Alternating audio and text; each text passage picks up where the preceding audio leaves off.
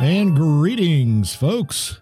Welcome. This is the Long of the Boot podcast, the podcast coming to you from the heel of the boot of Southwest Louisiana.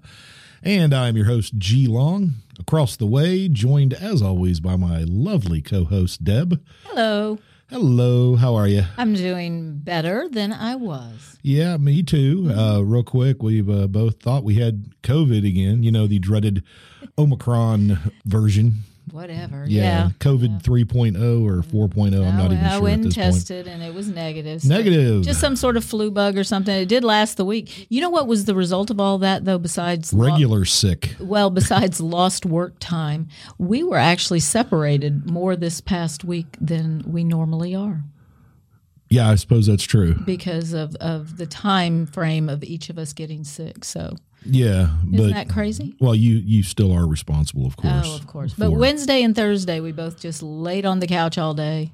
oh, I did that as on Friday You as did well. that while I went to work on Friday. I did sure did. Monday, Friday. He did Monday, Tuesday. Yesterday, I was a little bit more on the upswing, although I did absolutely Still did not leave the house. No. I, I got to go do my lo- lovely Saturday lunch with my my girl in town. I've been in pajamas since Wednesday, Mm-hmm. and in fact, I'm still wearing pajamas. well, we both are, but we're home and it's Sunday. Yeah, I'd be wearing pajamas anyway on a Sunday, to be perfectly honest. Of course. Hey, uh, by the way, if you'd like to get in touch with Long in the Boot podcast, uh, it is long in the boot at gmail.com for you emailers out there. And if you'd like to call and leave a message or maybe get me to pick up the phone, uh, that number is 337 502 9011. Somebody did call this week, started to talk, and then hung up. Yeah, they start, almost said something. Yeah, they, they they started to talk. It, I don't know if they wanted to leave a message and then they just panicked or what. Uh, well, I think you picked up and they panicked. Maybe so. Uh, I was sick. I was at home. I was like, well, yeah, all right, I can. I just yelled, "Call back," Yeah, and we'll let and let the answer machine and uh, go. unfortunately, they did not.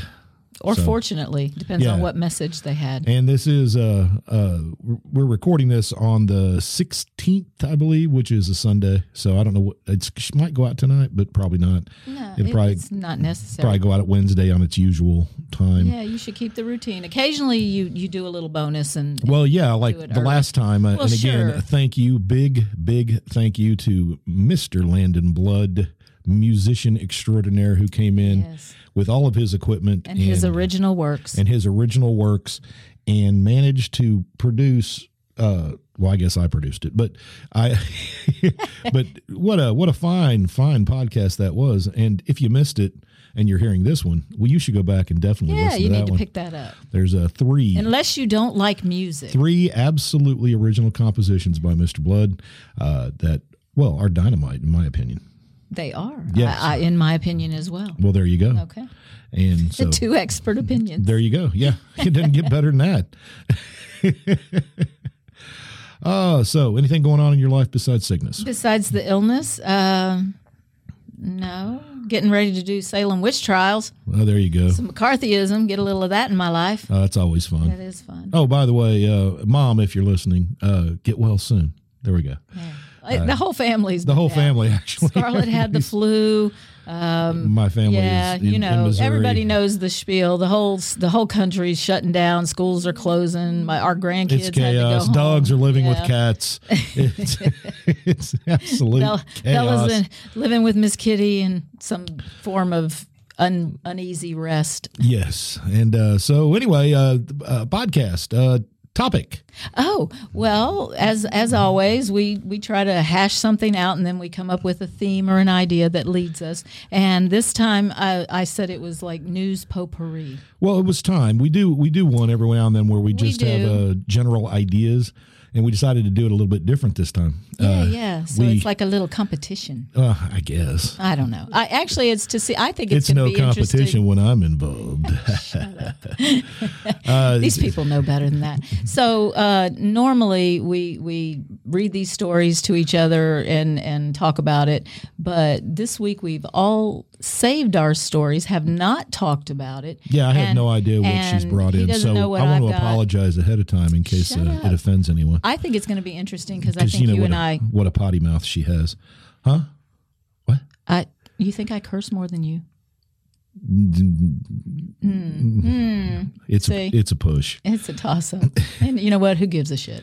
okay. Okay. So I think see it's what going to you did be there. interesting because I think you and I will have very different stories. Well, Oh, I hope so. I think sometimes there'll be a crossover that we'll both have saved, but for the most part, what you want to talk about, I think, will be different.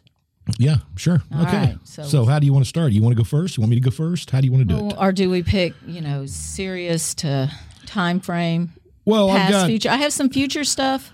Ooh, I have some past future stuff. news. Future news. The world was destroyed. It's The where end. we're going. Yeah. Uh, well, Voltaire kind of actually thought that. That- That's one of my stories. Well, we'll- because we we'll love get to him. Voltaire. Um, I've got uh, work today. You know, jobs. How jobs are changing. Oh well, okay. Okay, and that's Well, rather you- humorous. You weren't supposed to tell me, but that's all right. Uh, I have a, a, a current events uh, story. I have something about history, Okay. and I also have something that's well, I guess it's sort of current events, but it's more of a sociology sort of current. Hmm, And events. that's the kind of stuff I usually go for. yeah, but I tried to have a you know tried to Shake it up a little bit. Yeah, exactly. So I've got some stuff about the uh, archaeological discoveries of 2021. That, Oh, that yeah, you know, I thought were actually, interesting. I went and looked at those too and, and thought too many of them were interesting and that we wouldn't be able to narrow it down. well, I enough. could narrow it down to a couple That were the most, that were the most fun. yeah. Uh, the Stonehenge one, Yeah, I read that too. this and also the non-binary Viking that they Yes, that they found Yes. uh, obviously somebody of high stature, but had accessories for male and female, and had an extra chromosome. found. And uh, yes, Yes. Mm-hmm. and uh, then I also have a story that uh, it's about the Star Spangled Banner. It's I guess it's uh, in rotation. It's come back around again. You know, people like to get upset about the oh, Star about Spangled- one of the stanzas. national anthem. Yeah. That no, no, not about the stanzas in the song, just about. oh, whether we should be doing it Uh, Well, at it's it's really it's it's it's more a virtue signaling, but it's uh, all. but so I have that, and so we can start anywhere. I can start with the Star Spangled Banner, Well, and we since you're there, go ahead. all right. We'll do age before beauty. Well, anyway, uh, in case you hadn't have uh, heard heard about this, there was a thing a while back when people were kneeling during the Star Spangled Banner. You may recall. Oh yeah, I, s- I In- in sort the of long ag- remember that in the that long little ago time. brief time. and everybody got upset and Trump, you know, said some things about Colin Kaepernick and and everybody got really upset because he was taking a knee and then other people started taking knees Yeah, and then and the it was what women's was his soccer team took a message? They knee questioned and, that, and, yeah. and how dare anybody not pay attention when the Star Spangled Banner's up and uh, is playing at a sporting event? And it got me to thinking, well, just one, how long has it been being played at sporting events? Like yeah, when did that actually start as a Right. routine? And because I'm going to tell you, I can remember going to large sporting events when I was younger and looking around during the Star Spangled Banners playing and uh, national anthem, Yeah. whatever you want to call it. And people were goofing off in the stands. They were eating popcorn. They were drinking. Not everybody stood up, but even the ones that did stand up, not all of them were like at attention. They were still talking to their friends. And, and it was a kind of kind of loose. It wasn't. Uh, um, it wasn't formal. well, it certainly wasn't anything that you needed to get super duper freaked out about. But there is a gentleman by the name of John Stewart.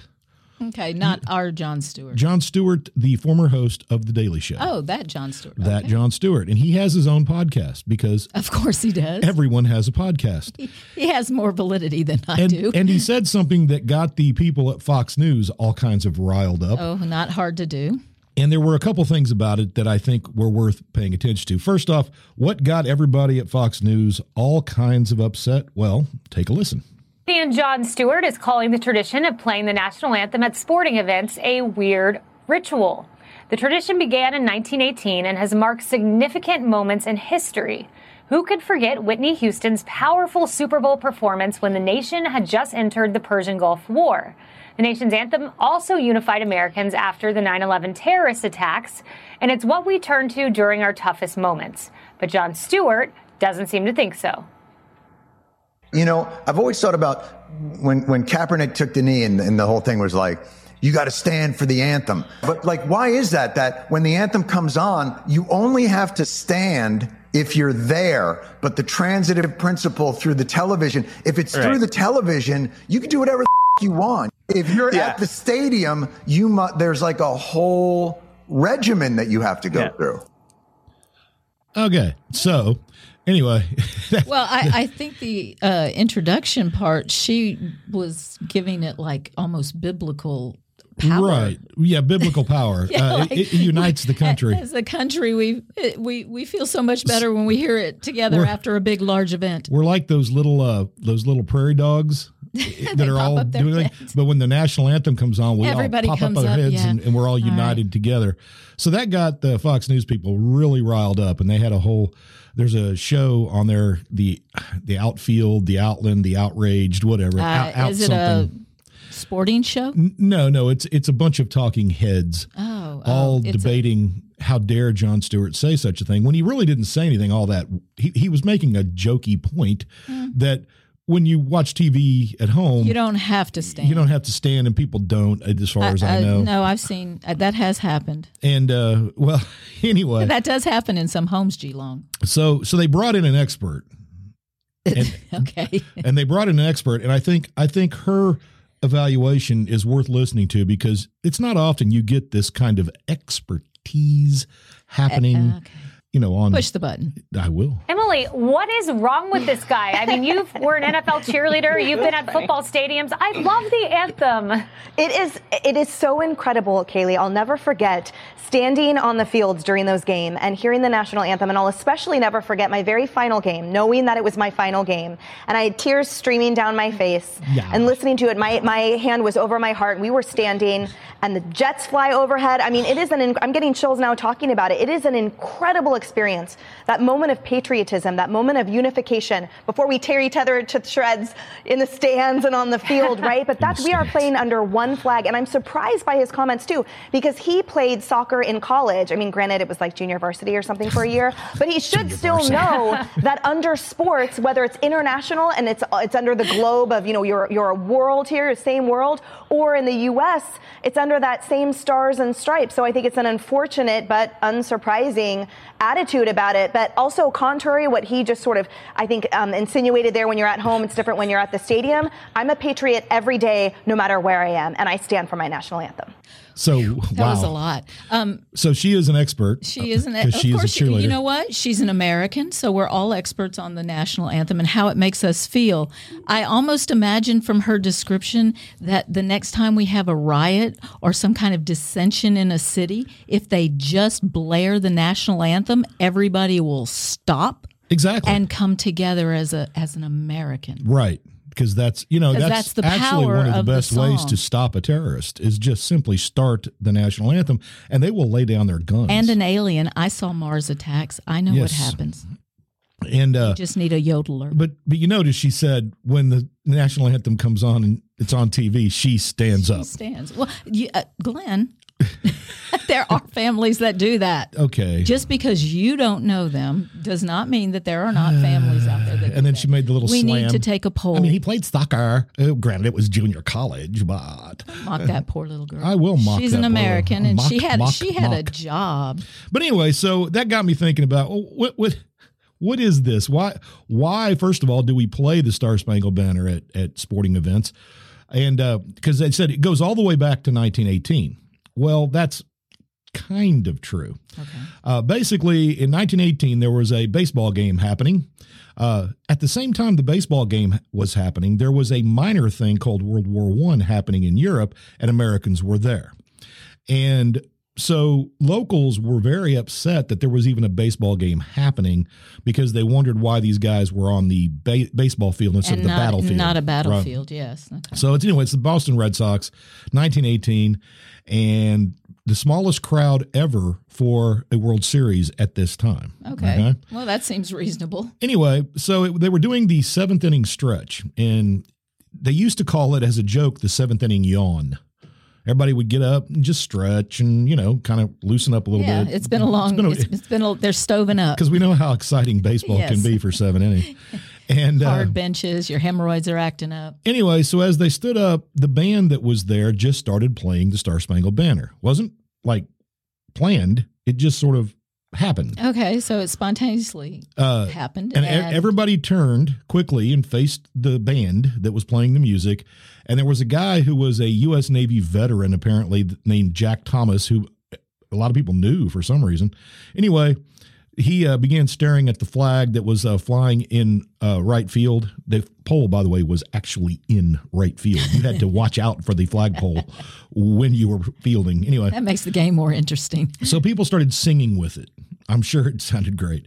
Uh, but anyway, so everybody started cheering and th- you know thunderous Yeah, applause. yeah. So when it there was, a over. moment of All right. unity. Well, the idea began to catch on. So the Red Sox owner opened each game from that point forward in Boston with the Star Spangled Banner. The Star Spangled Banner, by the way, is the, the words, as most people know, are actually to a kind of a drinking song, a British drinking song, and Francis Scott Key. Sea shanty. Yeah, it was called To Anacreon in Heaven. He was a Greek poet, uh, but it's about boozing and womanizing. That's Oh, basically- okay. Well, how very American. No wonder it brings and us together. So Key, Key put the Aw. words. Key put the words to that tune, and that became the Star Spangled Banner. It was actually called the Warrior Returns originally, but yeah, Mm-hmm, okay. Anyway, so but in the 1950s, by the 1950s, people didn't really pay attention anymore. When the national anthem started playing, people just continued doing what they were doing. People were not standing up; Hmm. they were still eating. Um, you know, they had people that would, but uh, a World War One veteran in the 1950s was very upset because he noticed that people were laughing and talking and moving around and changing Yes, and, seats. and not taking the, uh, he the found it very- emotion with it. Yeah, he found it very distasteful. And as this guy was a uh, not only a World War One veteran, he lived in Baltimore, where the events in the national anthem took place at Fort McHenry.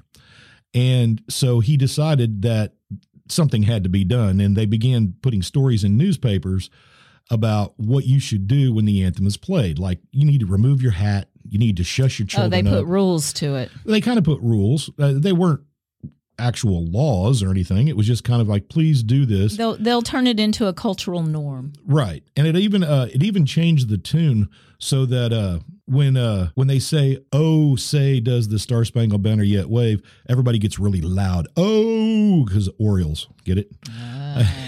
so this is all tied to sports. Okay. Yes, and uh, but it it wasn't something that was done. It was kind of just spontaneous. It didn't. It wasn't planned. Well, Uh, doesn't that make it more valid? Well, it does, except then we came to the modern times with Colin Kaepernick, and it created all kinds of problems. Remember, was it Drew Brees said that uh, you shouldn't be disrespectful to the American flag, and was immediately called a racist? Yeah, because they were dealing with Colin Kaepernick. Donald Trump said, "I'd fire." What did he say? I'd fire that son of a bitch. I mean, anyway, so so people were getting pretty upset about it, but it's not something that needs to be done on the news. Oh, I see. This is an entertainment story, then, in a or way- a sports story. Well, in a way, it's again, it's virtue signaling. Well, I think- here's all these people at Fox News. Look at this horrible liberal John Stewart saying these horrible things, which weren't horrible, so really. you're just upset because they're He was- turning it into a political thing, as they always do now. Right. And then that got me on one other thing, which was the covering of the heart with your hand. Yeah, or you When I- take off your hat and you cover your heart with your hat. Right. When I was a kid, most people didn't do that except for the Pledge of Allegiance. Yeah, And as a lot of people don't know, the Pledge of Allegiance originally had you putting your hand up Out in the like air a like Hitler a like a Nazi Heil, salute, yes. but apparently that went south after World War II.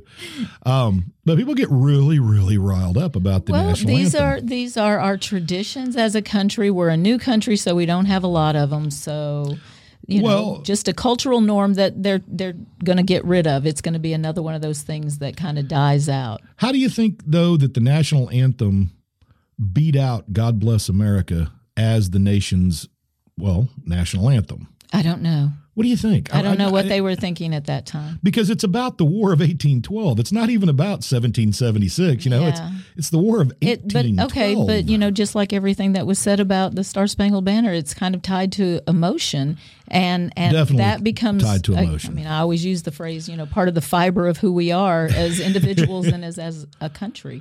Well, just so you know, and I'll wrap it up with this: the the government did Oh, please step do. in. The government did step in and fix all of this back in 1942 Oh, okay. in a subsection of the National Bison Legacy Act.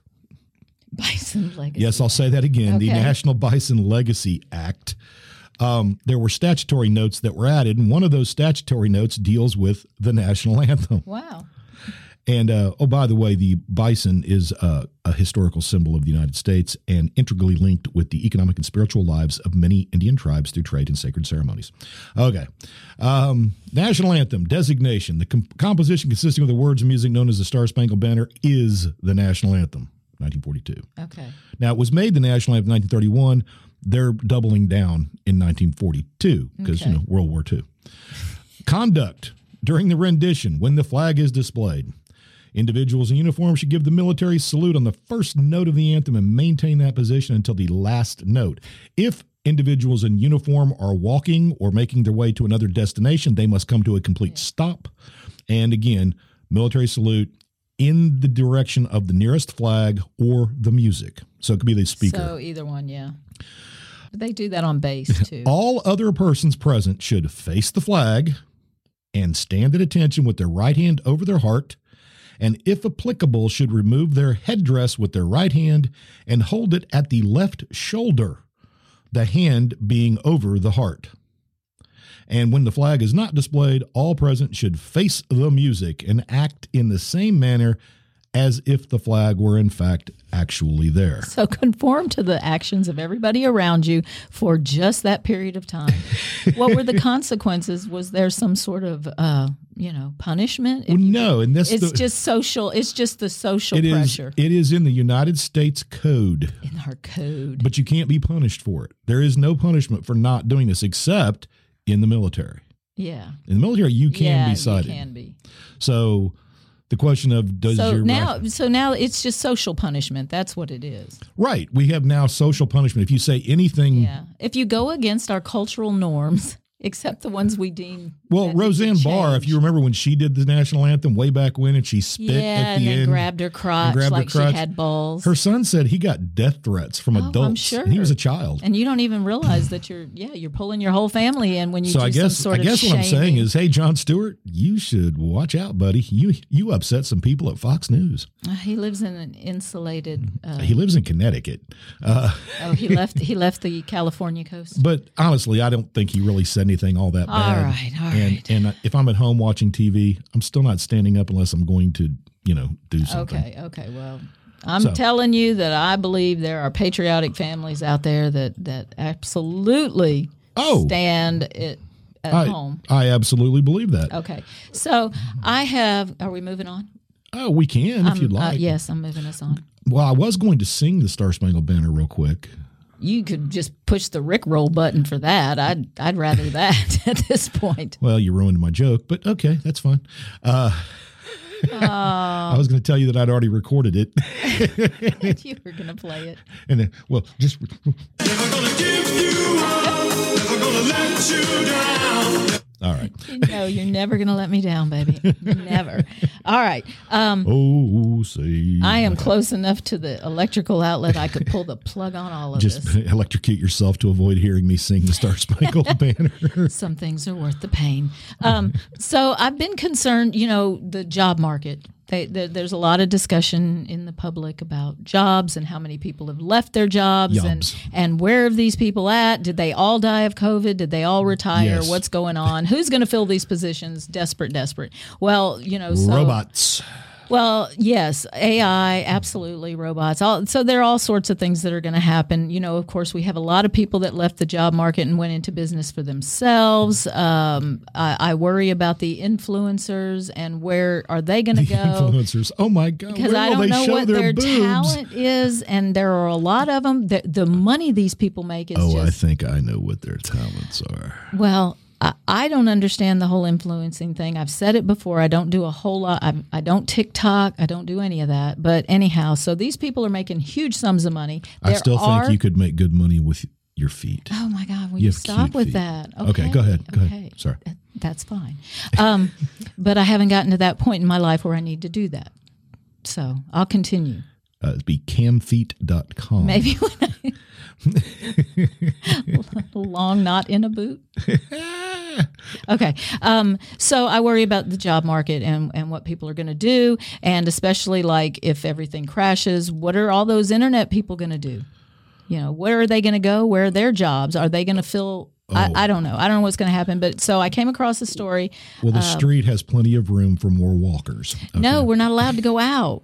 You got, you know, Oh, yeah. you're not supposed to leave. I don't know what's going to happen with the COVID stuff. They, Hmm. They're threatening new variants now. And, and Okay, so what what what are these people to do? well, um, here is an interesting job that, that a man has made a living at since uh, 2018. Actually, he's been doing this and, and making enough money to live quite well. He is a Japanese man and he is a do nothing rent a man. 38 years old, and he has been making a living, usually three gigs a day, uh, since 2018. People hire him to do nothing, to just be. Like for what purpose? Well, um, for he could be there to listen to you. He could go shopping with you. He says he replies to chit chat, but that is all. He does not make conversation with people. Uh, they have they can talk to him, and uh, that's so he about it. does something, but it's not He's just there. His services are that he is uh, Right. just there. He has more than 200,000 followers on his Twitter. Uh, he says some people are lonesome. Some feel that it's a shame to go someplace interesting alone, so they hire me to come with them. He has heard a murder confession. excellent. Somebody actually confessed a murder. So he's doing something.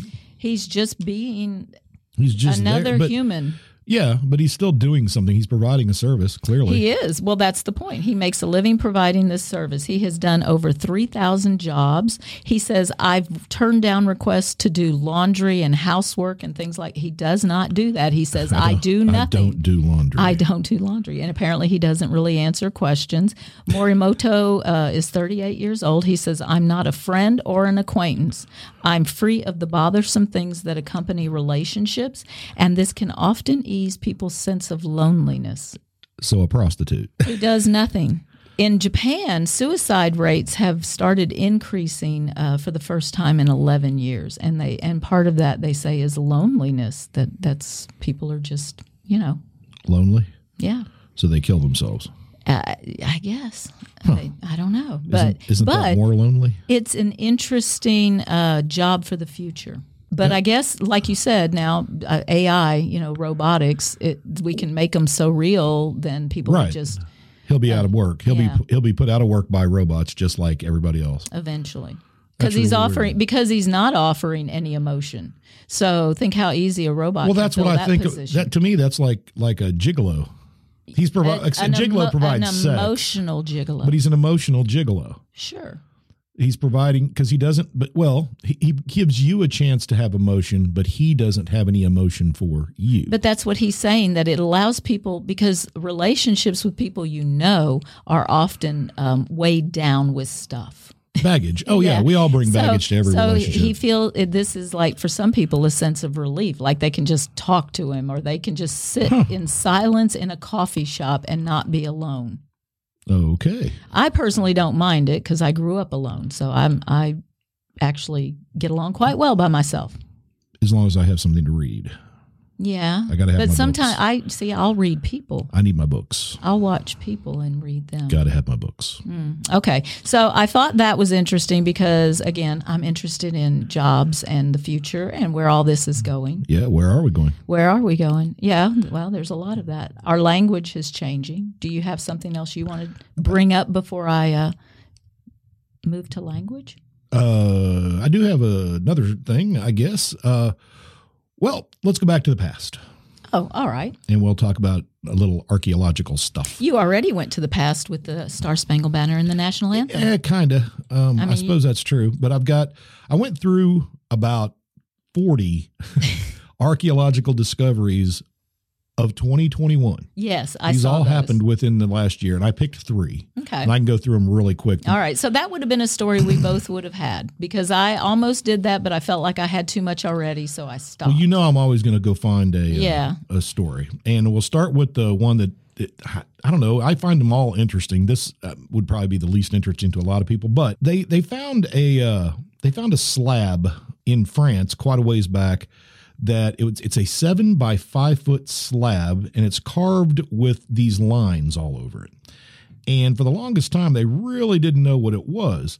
What they did, it was excavated originally in 1900, where it formed one of the walls of a stone tomb that they said came from around 1600 to 1900 BC. Is it like a slab on top of a on top of something? They don't know. Like a It- they coffin. just found or, the chunk.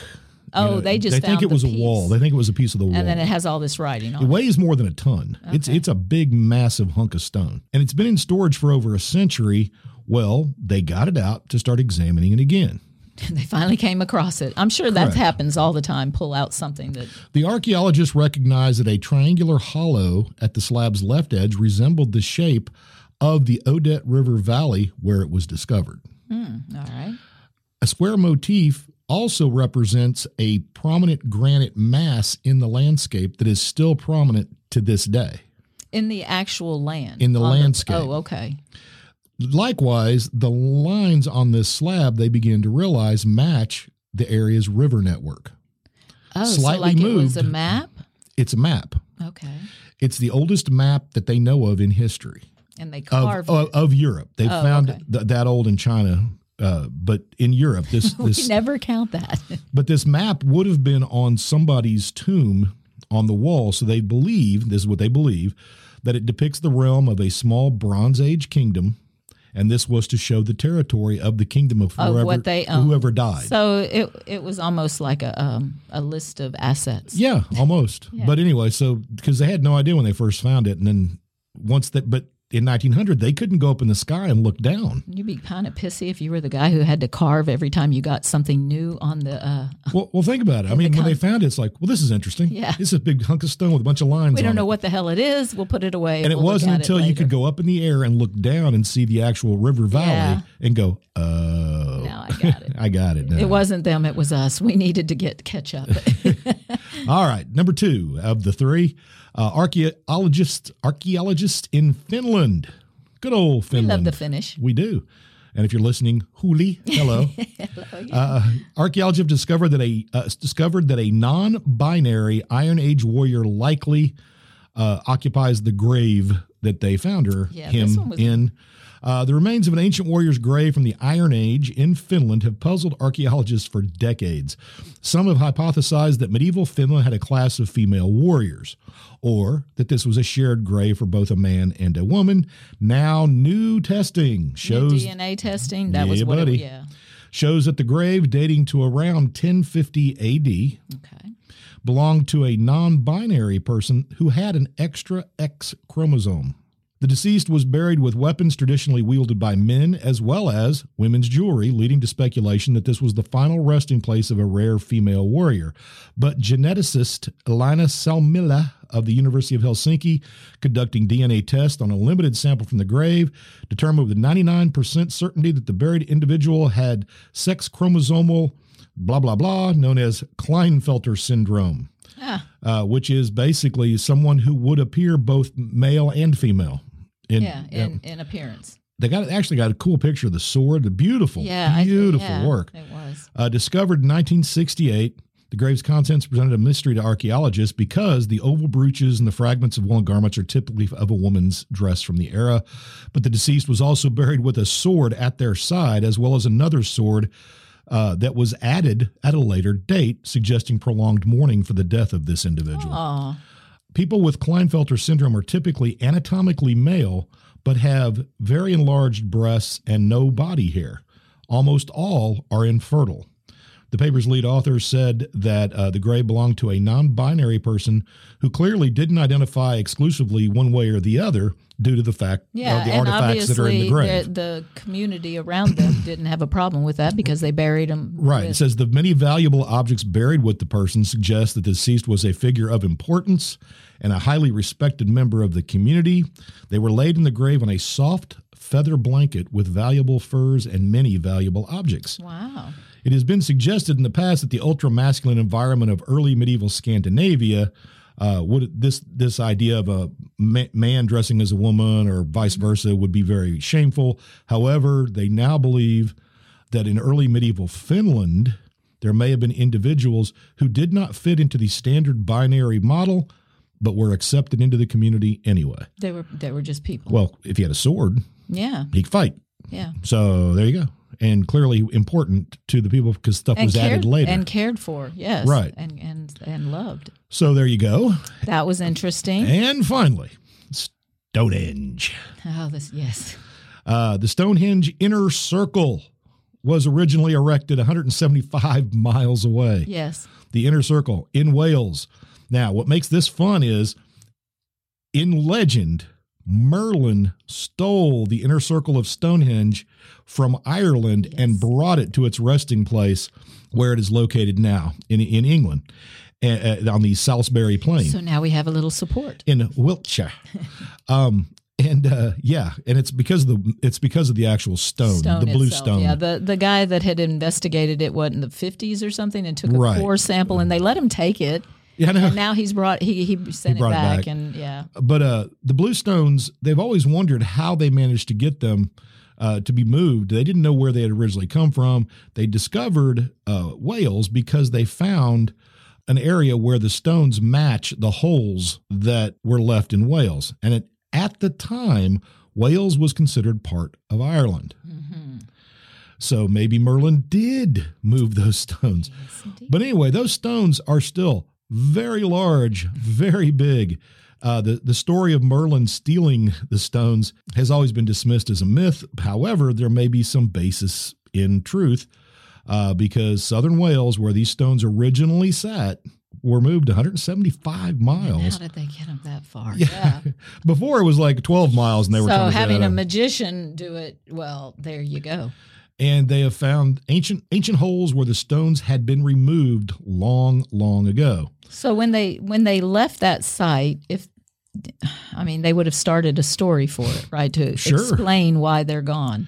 or yeah th- that, exactly it would have been important and and what was the reason because uh, what's interesting is and i think this is probably the thing that i found most fascinating about this the ancients transported these stones and why they did it and how they did it nobody still knows but to make such a task worth the effort the blue stones must have been considered not valuables but something even more like the very essence of who they were Hmm. because these stones, uh, the blue stones, by the way, the composite is the reason they're still around and haven't lost a lot of detail, is because the they're hard. They're Yeah, it's extremely hard. incredibly hard. I know. I read that too. And uh, so Juan Mon is located just a stone's throw from the quarries. The Stones of Stonehenge project identified as a source of the blue stones two years ago.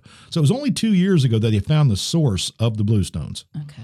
So now they've That's got a how lot- rare this type yeah, of rock so is. there's going to be a lot more research that they're going to. But when Parker now. Pearson's team carbon dated the hazelnut shells believed to have been left behind by prehistoric miners after a snack, they were found to predate the monument's erection around uh, around 3000 BC by four centuries, suggesting that people were already around these things even before they erected them, got them upright by hundreds of years. so why would they have cared to make them upright? Well, that's the question. And again, they Part of a, a religious ritual. like I said, every every answer they get creates, creates several more questions. Well, isn't that that's, That's just part of getting on the history. internet? you read something and you got more questions. And at one time, the stones, when they were in Wales, there were actually about 50 of them. There's not so nearly where that are many. the other ones now? they don't know. If the material is so hard and so difficult to Well, they have these circles all over the place Yeah, in they England. I do. mean, They or they did. So maybe, who knows? Um, magician, the- aliens, so anyway, uh, the circle would have uh, aligned with midsummer solstice. so really they just it- it's just another piece in the puzzle of the story of Stonehenge. Yes. at, that we continue to to want to know. I saw that. That was how you. yeah, I was gonna, I was gonna cough. It was pretty All obvious. right, all right. Well, there you go. Well, Mom. okay. So speaking of history, something that we've discovered now, of course, and and we've used history to help. What are you looking at? Time? Yeah, I was I'm looking at time too. okay. Go ahead. History, um, Our language, language. our language, something we always come back to because this is how we communicate. So it's everything. language lessons. Yes, language lessons. Uh, our language is getting more emotional and less rational. As if I had to tell you that. shocked. I know. This is I my know. shocked face. In the past 40 years, they the, the intelligent people have been studying this, and we've seen a shift from language of rationality to language of emotion, right? So Yep. uh, that obviously makes sense. The way they did this research was they used millions of English and Spanish language books published between 1850 and 2019. Um, analyzing those, they they saw the rise of reasoning words like determine and conclusion, and the decline of intuitive words like feel and believe around 1850. Which, which makes sense, right? Hmm. Yes. R- Rise of, of enlightenment and uh, Rational thinking. rational thinking and thought. Yes. Okay. So, but over the past 40 years, this trend has, of course, uh, reversed. That's a shame. And really, let's see, the nature of this reversal reversal occurs in fiction as well as nonfiction. No, it doesn't. All right, G Long, settle down. Moreover, the pattern of change in the ratio between sentiment and rationality, flag words since 1850, also occurs in a New York Times article suggesting that it's not just an artifact of the book world, right? It's newspapers too, it's part of our culture. Um, so after 1850, let's see, uh, the pattern reversed itself starting in the 80s. So in 1980, that's where they started to see the shift, right? Going towards Towards emotion yes. and the change accelerated in 2007 when across all languages the frequency of fact related words dropped while emotion words surged the trend was paralleled by a shift from collectivism to indivis- individualistic language and that is directly correlated to the rise of social media in uh, 2007 A lot of eyes, a lot more eyes. a lot more eyes because we're all telling our story right Yes. so um, Everybody's a snowflake. Everybody is, and we all have an opinion, and we all want to share it. But it's all it's all about our feelings. It's not about the facts, Right.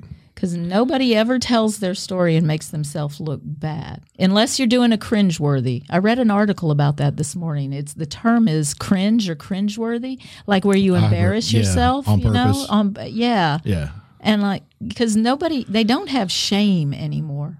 Well, we used to just call that self-deprecating. Uh, well, but it's it's the things that they're not embarrassed by, things that we would have been embarrassed by in our time. Yeah. I, mean- Uh, don't think anybody gets embarrassed anymore, at least not that I can tell, and especially the young. well, that's my point. That's kind of my point. It's like things that you wouldn't have, um, like having a conversation with another teacher in her classes, asking like extremely personal information, and and the, she was like, I don't understand why they think that's okay. I said, I don't know. I grew up. You didn't talk about your salary. You didn't talk about politics and you didn't- Religion. and religion. Yeah. All of those things you kept, you didn't tell anybody who you voted for. True. mean, uh, yeah. at- I can remember, I can actually recall my uh, parents arguing over that, you know, of who voted for who. And uh, in the, Yeah. well, it was uh, 72, 70. I think. All right. McGovern Nixon. Yeah. Yeah. Mm-hmm. 72. Okay. Well, Daddy always just said that. It's it's not something you actually discuss. Yes, I was alive in 1972. Don't. okay. We were alive I in was the 10. That's 60s. scary. Yeah.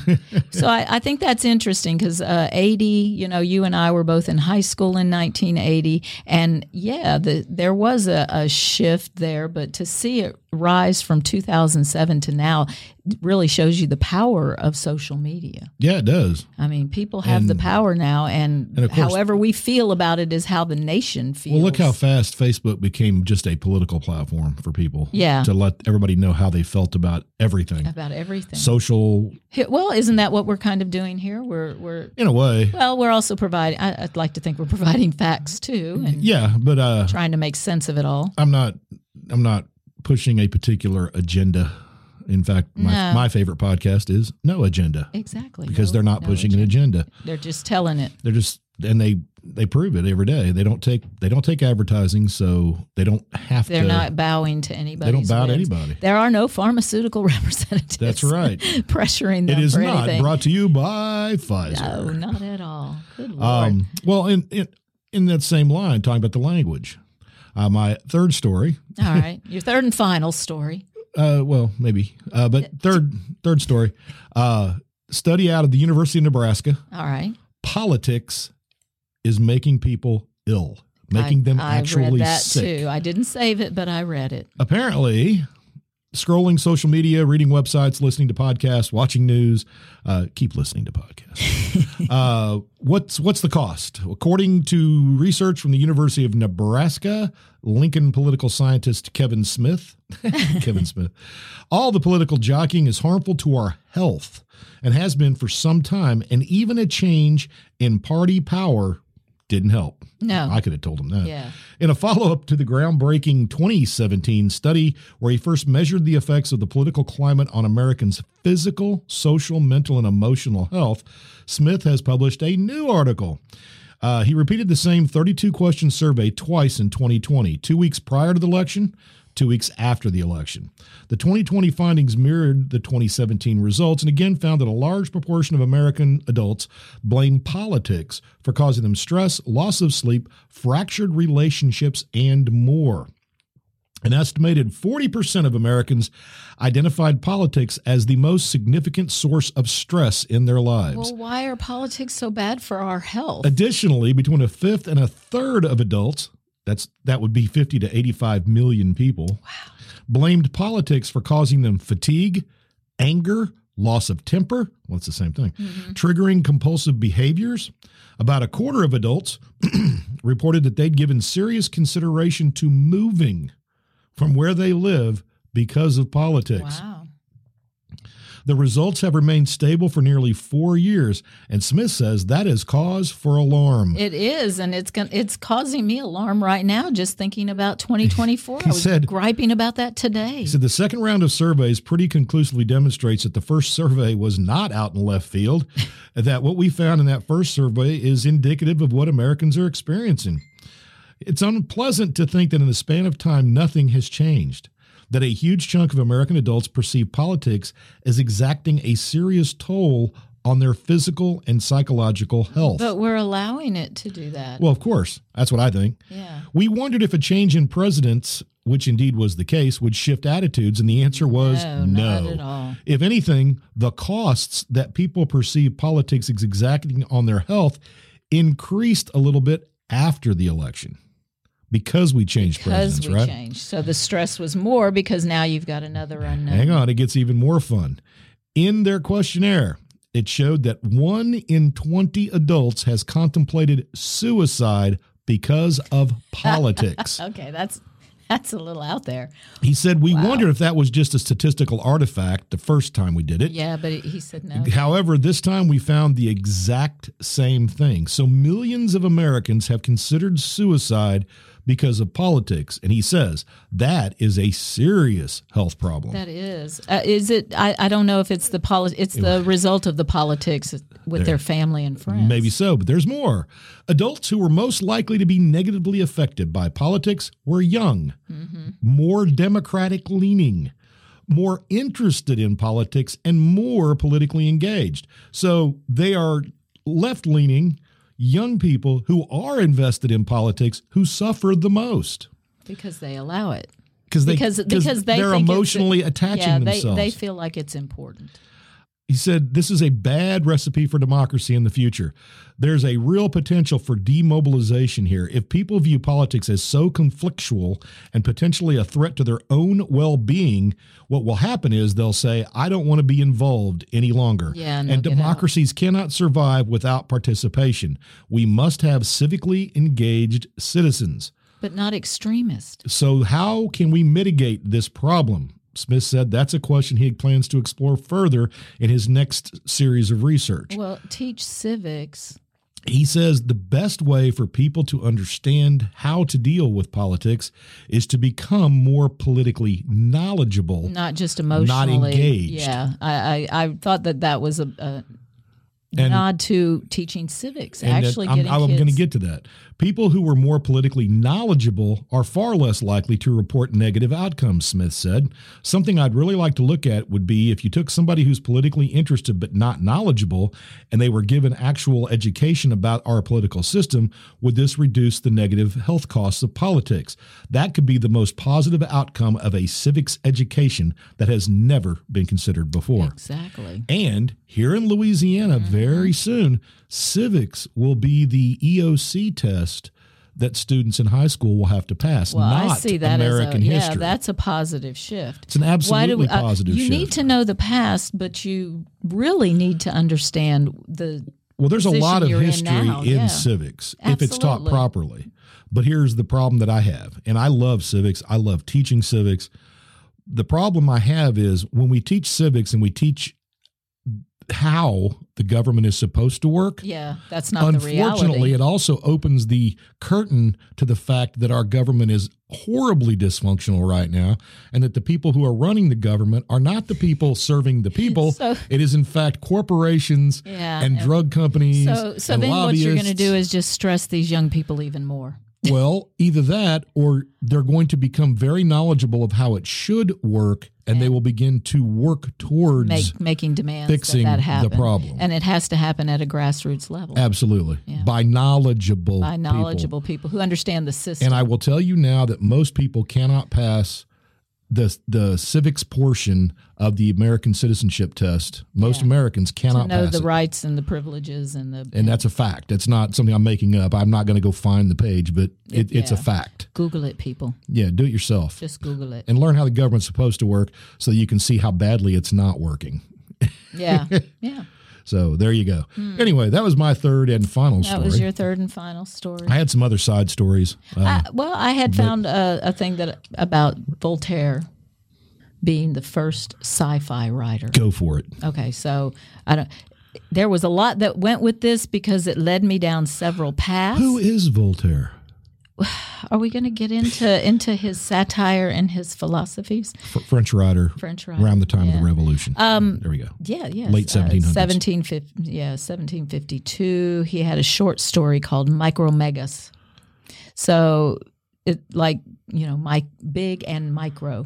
And it's a story about a brilliant giant from a distant planet and he's kind of modeled after Newton and well, he has a sidekick who's from Saturn and he voyages across the universe with his slightly less gigantic friend and eventually ends up on He's merely Earth. enormous. he is he is like I, I don't remember what the the dimensions were but on earth a whale to him is like a grain of sand Jesus. yeah yeah That's big. so uh, through the course of his time on Earth, where he thinks that there's nothing, you know, because he doesn't, he can't actually see it.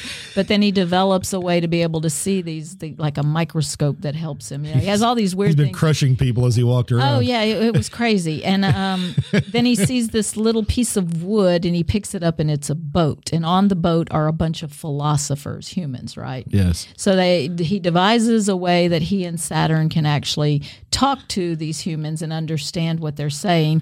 Um, they got the humans got his attention by stabbing him in the finger with a uh, a whaling, you know, Harpoon. Oh, yeah, harpoon. And as soon as I read that, I was like, oh shit, he read Swift, he read Gulliver's Oh, Travels. wait, which one was first? Gulliver's Travels because I went and Okay. looked that up and uh, yeah, so Voltaire had been in London when Gulliver's Travels was released, so they said he read that immediately. Well, he would have because it was about religion. Yeah. Yeah, well, yeah. So I think his idea of putting all these philosophers on the boat so that they Yep. could tell the the giant, you know, from the other universe, and his slightly smaller giant friend, His merely enormous Saturn friend, um, about their philosophies. It gets it gets kind of deep. It's a seven chapter novella, but uh, basically that it's it's about you know the self importance, and the giant laughs at the humans all the time because when they tell their philosophies, he's just he thinks that they're just idiots, and he tears holes in them. You know. You know, Um, so uh, here, I wanted to read the last the last thing because the giant then, uh, when the travelers hear the theory of Aquinas. Uh, that the universe was made uniquely for mankind, they fall into an enormous fit of laughter, which causes the ship that the philosophers are on to fall into Syrian's pocket. Micromegasus then is angry with the arrogance of mankind and then taking pity on the humans, Syrian decides to write them a book that will explain everything to them philosophically.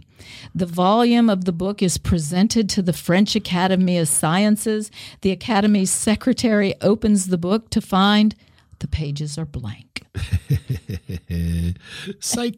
Thank you, Voltaire. Because apparently Aristotle, Descartes, you know, Locke. Now, he, he did like Locke the best. They did actually, you know. Well, they- yes. Yeah, of all of the philosophers that spoke, apparently, uh, Megasis. You know, John Locke and a lot of John Locke's uh, work went right into the American system of government. Uh, exactly. As a So matter of Micromegasis finds fault in every theory except the disciple of Locke, who exhibits philosophical modesty.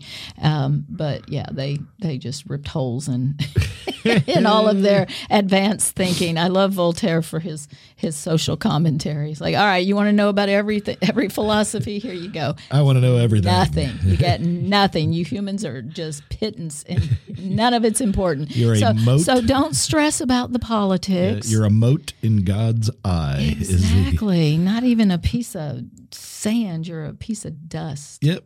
And uh, Probably a part of Stonehenge. could be. Okay. Well, we definitely had at least uh, you know that's what's the, the all the talking about you know like we we've all drank water and in that water is at least one molecule of water that came out of a very famous person. yes, exactly. We're all sharing our our pieces, our Yes. fabric.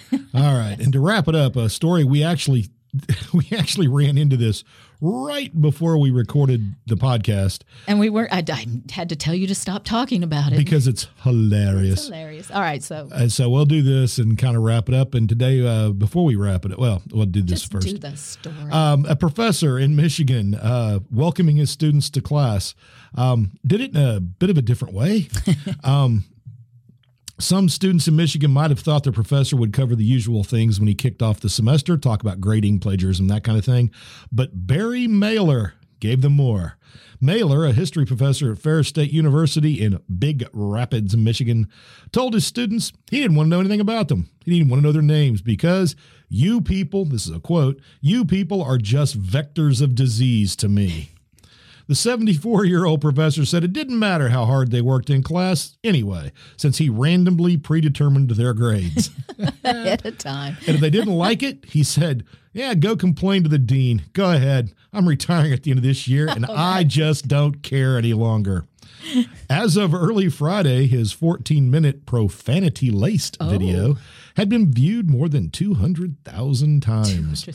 Mailer has been placed on administrative leave while they investigate the incident. Just let the In man a have his statement, last the semester. university president said he was shocked and appalled. By the Really? video. You know, how, I'll bet he wasn't. I bet he wasn't. I bet he knows him, and he 74, man. wasn't surprised at all. Yeah, And remember, our president is older than that. Uh, I'd like to hear a 14 minute uh, profanity laden. Well, we heard a speech by Biden early this week that uh, might as well have been profanity laden, but uh, all right, all right, let that go. Anyway. Yes, no politics. The president of the university said, It is profane, offensive, and disturbing, and in no way reflects the values of our university. Was he going to come in and teach his damn class? If he was going to come in and teach the, the content, The Post Then uh, carry asked on. Mailer for a response, and Mailer didn't comment. Ha! He has taught at the university for more than 27 years, yeah, according he's to his just page. Um, done. He's just done. He is the director of the university's Institute for the Study of Academic Racism.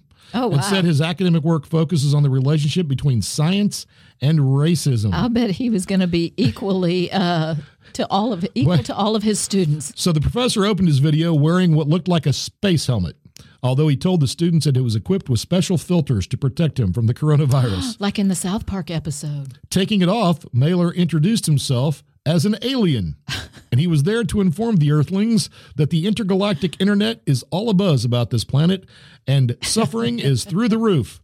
He said, quote, I don't know whether you people have noticed, but it's dangerous to even breathe the air.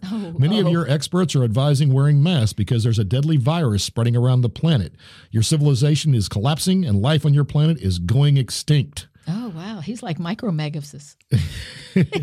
Addressing the upcoming semester, Mailer told his students he had no choice but to return to the classroom to teach in person, but urged his students not to join him because of his age and increased risk of suffering severe COVID symptoms. Oh well, this takes it to a different level. Then all right, that he poor said, baby, he quote, just I'm needs old enough to be your grandpa, and you people are vectors of disease.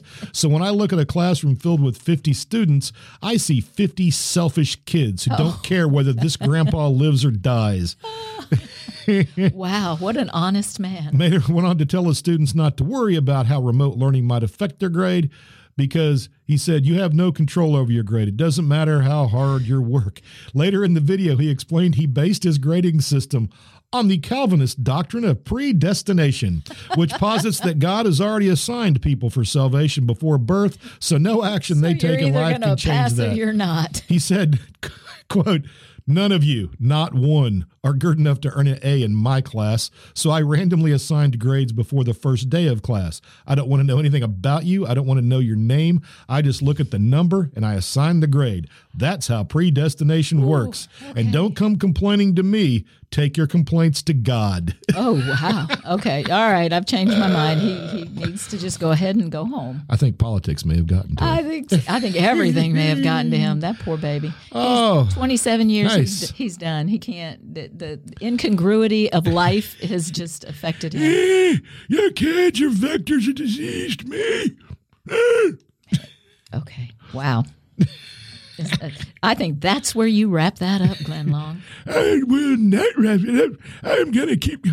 All right. Um, Ooh, getting close to retirement myself. I know you are. I know you are. Are you going to go on a tirade? Uh, no, I've, I, all my Probably tirades not. were when I was younger. Yeah, yeah, you settled. I don't really go on tirades anymore. Not exactly. Although, although I will say, Scarlett and I both had a had an emotional Tuesday. Apparently, mother and daughter were both dealing with emotions. Hers stemming from a wild Christmas party at work, Where bad decisions were and made. mine from illness, and and I fell and I hurt myself. Somebody ate and I my was- pizza. That was that was a violation beyond all. I agree. I agree. You don't eat You don't eat somebody's food. Somebody else's. Their lit food. pizza. Their Louisiana lit pizza. That's right. When they have a hangover. Pizza was lit. and it was the only thing that who buys a staff a tiny individual pizza? Yeah, guy was an idiot. yeah. Hey, and if you're listening, guy, you're an idiot. Uh, I'm sure he's not listening, but I, I yeah, I don't care, but we don't ju- care. we are judging him I'm not scared. because it was a violation. Yeah. Yeah, Yeah. Poor Scarlet. Poor Scarlet. poor, poor Scarlet. um, all right. Well, that's our potpourri uh, mystery. yes, yes. topics. Mystery. You don't- Clearly I won. Story you got. Well, we had several similar stories. I just didn't pick everyone. But that the you important picked. thing is, I won. That's the, the important thing. And what did you win, G Long? I won this cup of hot tea. Oh, a, a, a warm beverage. Hmm. That's right. Sheldon approves. All right, people. Um, and uh, so there you go. Uh, we'll be back in a couple weeks with the Long and Boot podcast, and we we're gonna we we're gonna head out today with something different. Normally, I pe- I play the uh, the opening theme at the end, the opening theme that our good Oh, friend yes. musician Landon Blood did. However, today we're gonna go out because if you didn't hear the last podcast, You need to you go missed some back. Mm-hmm. great music. But we're gonna go out today. With one of his songs that deals with the very topic this whole podcast is about, which is the heel of the boot and in particularly rose pine. Yes. So there you go. Y'all have a great week. Remember, it's uh, longintheboot at gmail.com, 337-502-9011. And the website is longintheboot.com. Joy is portable. People bring it with you. Ooh, nice. Is that Voltaire? No, that's that's me. Anyway, so uh, here you go. This is Landon Blood from the uh, Long in the Boot podcast. Just a short time ago, go give it a listen. It's it's actually it's around the thirty minute mark, I think, on the last podcast.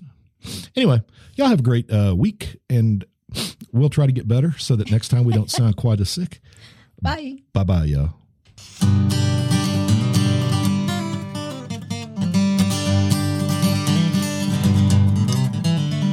I've got a splitting headache and I haven't slept for days. I got seven types of whiskey and a woman in my brain. And I've been on this road so long, not sure where it goes. Well, I'm down in Louisiana, somewhere in East Monroe, I know.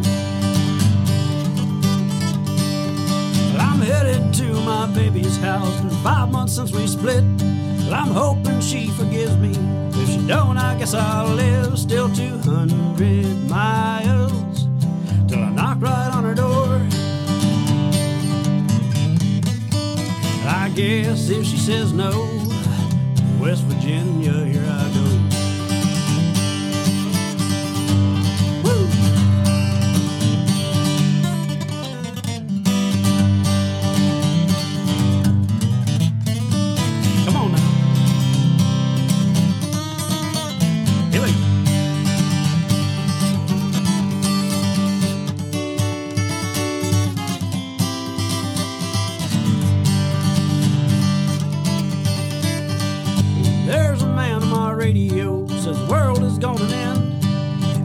get out all our money and hand it all to him. It's still seven hours. I'll see my baby once again.